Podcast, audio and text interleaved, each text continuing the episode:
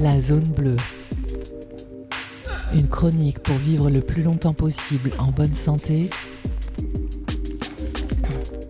Présentée par Marie-France Faré, naturopathe et autrice.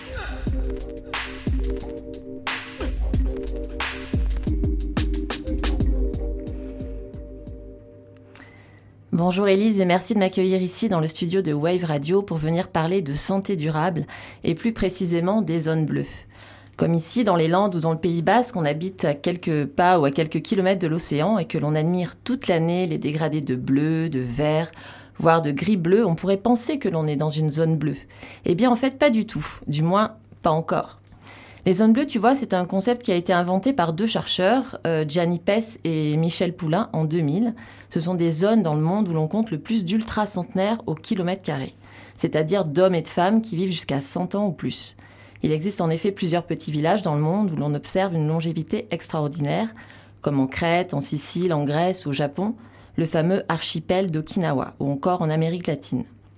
Alors, ils se sont en fait amusés à noter toutes ces zones sur une grande carte et ce jour-là, ils n'avaient qu'un marqueur bleu. Donc, c'est pourquoi ils les ont appelées les zones bleues. Et certains scientifiques sont allés observer le mode de vie de ces populations, les questionner, réaliser des statistiques afin d'établir une certaine feuille de route pour que cette longévité soit accessible à tous. Alors, je précise ici qu'on parle de santé durable, de longévité heureuse et exempte de toute maladie. Et devine quoi ? Eh bien, ces scientifiques ont confirmé que 80% de notre patrimoine génétique est attribué à notre mode de vie.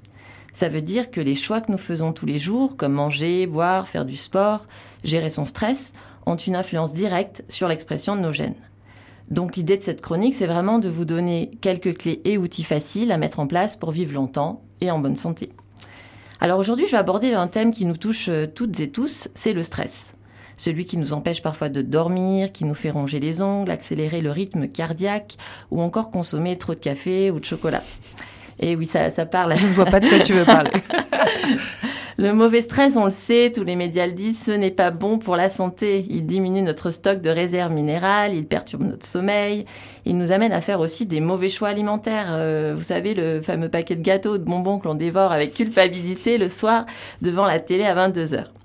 Donc, il existe énormément d'outils pour faire baisser son niveau de stress, comme le yoga et la méditation. On en parle aussi beaucoup, énormément, dans la presse. Mais aujourd'hui, on va regarder du côté des zones bleues.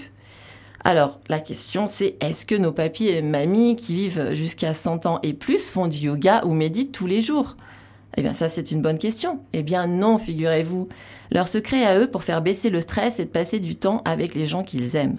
En Sicile ou en Grèce, par exemple, nos retraités centenaires retrouvent tous les jours leurs amis au café du village pour siroter un espresso et parfois un petit verre de vin rouge. Ce petit rituel leur permet de garder du lien social.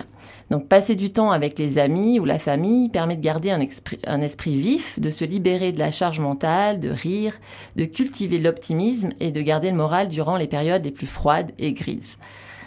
Donc c'est un antidépresseur naturel et sans effet secondaire, à condition bien entendu de choisir les gens qui nous entourent. Ça va de soi. Alors si vous vous sentez stressé parce que vous reprenez le travail après les vacances ou que vous gérez beaucoup de choses au quotidien, n'oubliez pas de réserver quelques minutes par jour à vos amis ou à votre famille. Vous pouvez par exemple profiter de la pause déjeuner pour pour passer un peu de temps avec ceux qui vous sont chers. Sinon, prenez votre café le matin dehors avec vos amis avant d'attaquer une journée de travail. Et rien que ça, ça peut faire une grande différence et vous faire gagner quelques années de vie. C'est aussi simple que ça. Alors aujourd'hui, Élise, si j'ai un conseil à te donner, si tu veux vivre jusqu'à 100 ans, eh bien lâche l'antenne et viens boire tout de suite un thé avec moi. Allez, à 10h, dès que l'émission est terminée, c'est promis. En tout cas, j'aime beaucoup ton premier conseil. Il n'implique pas trop de pratiques sportives, donc ça me va très bien. Merci beaucoup Marie-France. Vous pourrez retrouver cette chronique en podcast sur notre site webradio.fm. Et puis donc Marie-France interviendra ponctuellement. Un rythme qu'on a trouvé qui pouvait convenir justement à ton rythme personnel et professionnel. On ne manquera pas de vous l'annoncer sur les réseaux sociaux, donc restez bien connectés, mais pas trop. Merci beaucoup Marie-France. Merci Élise, merci à tous.